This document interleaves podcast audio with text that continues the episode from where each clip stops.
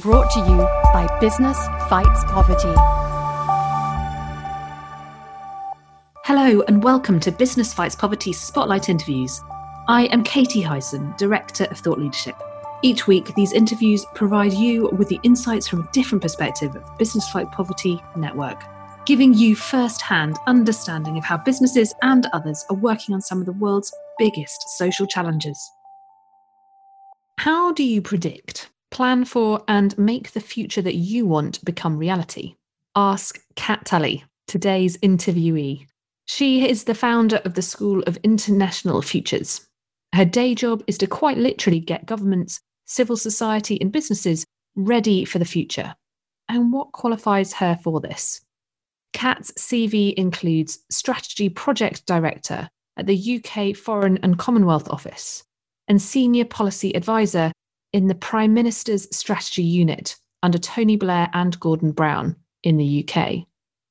Kat has worked in strategy and international relations with organisations ranging from Christian Aid to Procter & Gamble, the EU Commission, the United Nations, and the World Bank. And she is still a member of the United Nations Learning Advisory Council for the 2030 Agenda. During our conversation today, Kat is going to share with us her thoughts on the future, the things she thinks we should be preparing for, and how to get prepared so that the future is a positive one. Kat, welcome. Thanks so much. I'm very pleased to be joining with you here. Ah, great to have you. Kat, I really want to talk about the future. Don't we all at the moment? I just yeah, I'm done with I'm done with the present. I want to move on to the future. And lots of people are talking about rebuilding better from this pandemic, from the kind of shadow pandemics that have also been mooted. What does the future look like? Ah, that's a great question. So we don't actually tell people what the future looks like. We don't do predictions, we don't do forecasts. What we do is we enable people to come together and come up with alternative views of the future. So we do more strategic foresight than prediction. And what's important at this moment, as we come together and think about rebuilding better, is to ask ourselves who is in the conversation when we're talking about what that future needs to look like.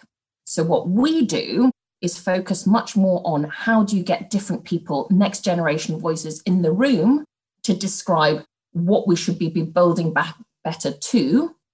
And then, how do you make sure that we stress test those visions, those ideal scenarios of a better future against the fact that actually, probably and possibly, the future that we want doesn't happen and other disruptions might occur from issues around biodiversity to concerns about geopolitics. And we need to be prepared for those too. So, just to underline, when we're talking about building back better from the pandemic, we need to make sure that we get different voices in the room to describe what that 2030, 2050 future looks like. And we need to stress test those scenarios and visions against what else might happen. And Kat, as you say, you're, you're not into predictions, but with your ear on the ground and so close to thinking about the, that sort of future, what trends are you seeing that perhaps other people aren't quite kind of registering or aren't necessarily on their radars yet, but should be? So I here are some ideas on things that have been rumbling around for a while, but that are really coming to the fore at the moment. I think first of all is the level of energy and dynamism and confidence in the African continent. I think people don't realize that half the world's population is going to be in Africa by the end of this century. It's an insane picture where the rest of the world populations are shrinking and we've hit more or less peak workforce. So, you know, with our populations are getting older and, and the continent of Africa is where this is very, very different. And in fact, especially with the responses around the pandemic, the level of innovation, the level of embracing of technology, and you know, even some of the kind of more difficult stories to, to, to face as well, you know, the, the kind of conflict on the streets of Nigeria that has been going on for the past couple of months. This is about, you know, changes happening, disruption happening, opportunities, as younger people in Africa really start coming to the fore and bringing their skills and their qualities and their innovation and their ideas to bear. And I think that that whole story of the confidence and the opportunity across the African continent is one that I'm really seeing rising up the agenda. That's one trend. Another trend I find quite interesting is around the growing importance of intergenerational fairness. Now, we've talked about issues around fairness around gender, around different minorities, ethnicities, and race, sexuality as well. I think the question of fairness and rights and distribution between generations alive now and in the future is going to become an increasingly salient question. What I mean by that is there's been a growing concern over the past 10 years, I think, since the global financial crisis of who benefits from the welfare state, for example. You know, who is incurring the costs of the fact that pensions are not going to be as good in the future, or the fact that housing is really difficult to get, and also that education is becoming more expensive. And also, when we're starting to think about the kind of environmental costs and legacies that we're leaving our children, it's just like, in some ways, future generations don't have it as good as we do. So, this issue has already been rumbling around, I think, for the past uh, decade. And you see that very much with Greta and various other movements. But but now we've got COVID, and all governments are about to make some huge investments in order to restart their economies and to build back better as well, of course. But the question is who's benefiting and who's going to pay from those investments? And in particular, what's the generational distribution? Because young people are going to be paying back these, these investment plans for the next 40, 50 years.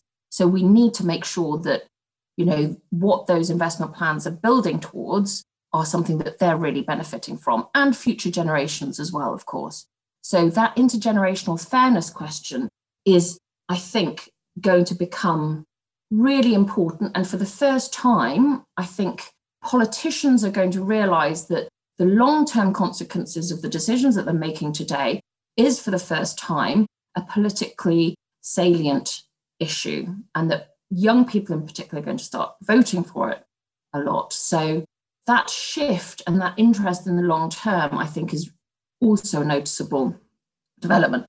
The final development, I think, is not so much a, a trend as an interdependency. We, are quite careful about our, our, words, our vocabulary in, in the future space.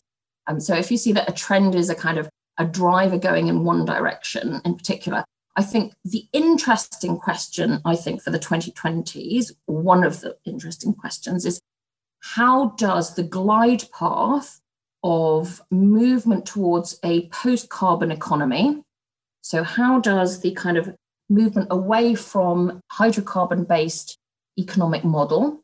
So, with all the things that that entails, and that includes, you know, the fact that a lot of governments and countries in, let's say, who are hydrocarbon producers are going to be moving away and you know having a different form of political structure as kind of the rents that come from hydrocarbon resources are going to dissipate you know so that's going to generate a whole series and consequences of geopolitical and governance changes in some quite fragile countries angola in north africa um, etc so that's mainly going to be a positive one uh, development, although you know transitions are always complicated.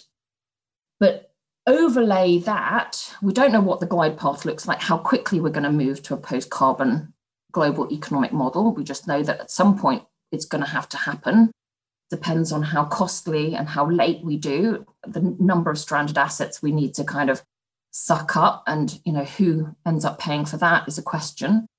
But the other question is how does that glide path intersect with the glide path of climate change and environmental and ecological pressures that come from global warming? And in particular, if you start looking at countries like Mozambique who look as if they're being hit by cyclones repeatedly, if that means that you end up having pressures like, you know, sustainable livelihoods end up being undermined and you get internal displacement from rural to urban areas or uh, across borders H- how does that play out with the kind of the change of a movement to a post-carbon economy? So those interdependencies of those two glide paths, I think, are going to very much shape the geopolitical and geoeconomic realities of a lot of the world's population that live in some of the more fragile and less resilient areas. Well, a deep breath from my, my end, Kat. I've been taking copious notes, and I suspect anybody listening might also be doing the same. You mentioned in there about the kind of intergenerational fairness. During 2020, the sort of global pandemic around COVID feels as though it sort of exacerbated a number of inequalities. I want to zoom in a little bit on gender for a moment. There's been talk of a kind of shadow pandemic around gender based violence taking place concurrently with the global COVID pandemic. With a sort of focus on that kind of gender space, with your kind of international futures lens, what do you think this means to business and how they can tackle this particular social problem, but potentially other social problems as well? So I think businesses are absolutely key stakeholders in processes of coming together to reimagine what a better future looks like. Now, let me give you an example. We're looking at some work at what does a gender transformed humanitarian system look like out to 2045? What does it really mean to engage with some of the, the drivers that are happening over the next 25 years, whether it's um, AI, whether it's new forms of conflict, whether it's new opportunities that are coming from working with different kinds of women, women's groups in local areas. So there are huge amounts of opportunities for businesses to join not just traditional humanitarian actors, but also new humanitarian actors and networks of women's rights activists, including domestic workers, to come together to radically drive a transformational change in the next 20 years.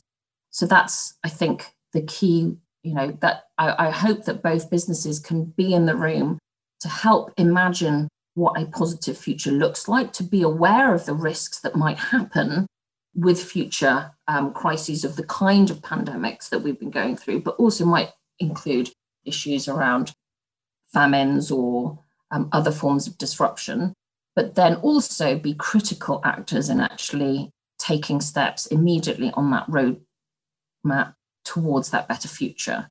So we're thinking about the SDGs, which are for the first time a kind of complex, universal, interdependent way of looking at the world around us. It gives us an aspirational target for and vision for what a positive 2030 looks like, you know, we need to do things differently. We can't have a trajectory of business as usual because if we do, we're not going to hit those amazing that amazing vision for 2030. We need to come together now to really kind of go, okay, how do we harness the the benefits of emerging technology, the kind of, you know, the demographic dividend that is a kind of youth bulge in Africa, all these potentially positive assets come bring them together as businesses governments local communities to think about how we do things differently in all, and what does a better transformed future look like that you know harnesses the benefits of synthetic biology to address you know zero hunger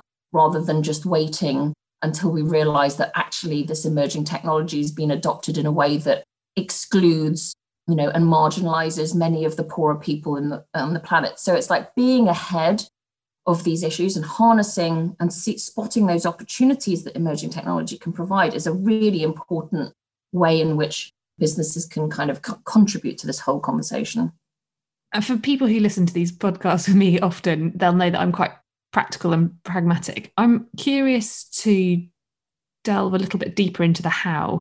Mm-hmm. So Kat, you're obviously listening to and hearing from and working with a number of kind of global policymakers, young people on the ground, businesses, and others. From the experience of that, from listening to how the sort of best and the leaders are doing it really well, and also where things aren't working very well, what would be your advice, or how should those types of organizations and individuals build resilience and stay ahead of the curve, sort of step into those futures? So I'd, I'd have two pieces of advice. One is um, when you're you're listening and you're you're trying to, to to challenge your you know people have an official view of the future. We call it the official future. if you're in your organization trying to challenge that, you need a network of young alternative voices to, to listen to. So to, to listen to different signals, okay? So actively go out and seek next generation perspectives and let them set the agenda. I'm very proud that we run a sensing network of 350 young foresight practitioners from around the world with a focus on the global south. They have just today, which is, I think, the 16th of December, Friday, we've just they've just published a, an article on BBC Futures, basically giving a view of the pandemic from around the world. And they are the kind of people that large institutions, governments, businesses, civil society organizations should constantly be engaging with to kind of listen, but also people in your organizations and in your stakeholder groups. It's just about creating the space for genuine listening and letting them set the agenda. So there's that first point. So that act, you know, get a good signal from the future. But then, as Kodak found out, it's not enough to detect the signal from the noise. Kodak, if you remember, actually saw the advent of the um, digital camera, but did not react as an organization, as a company, to be prepared for the changes in the market.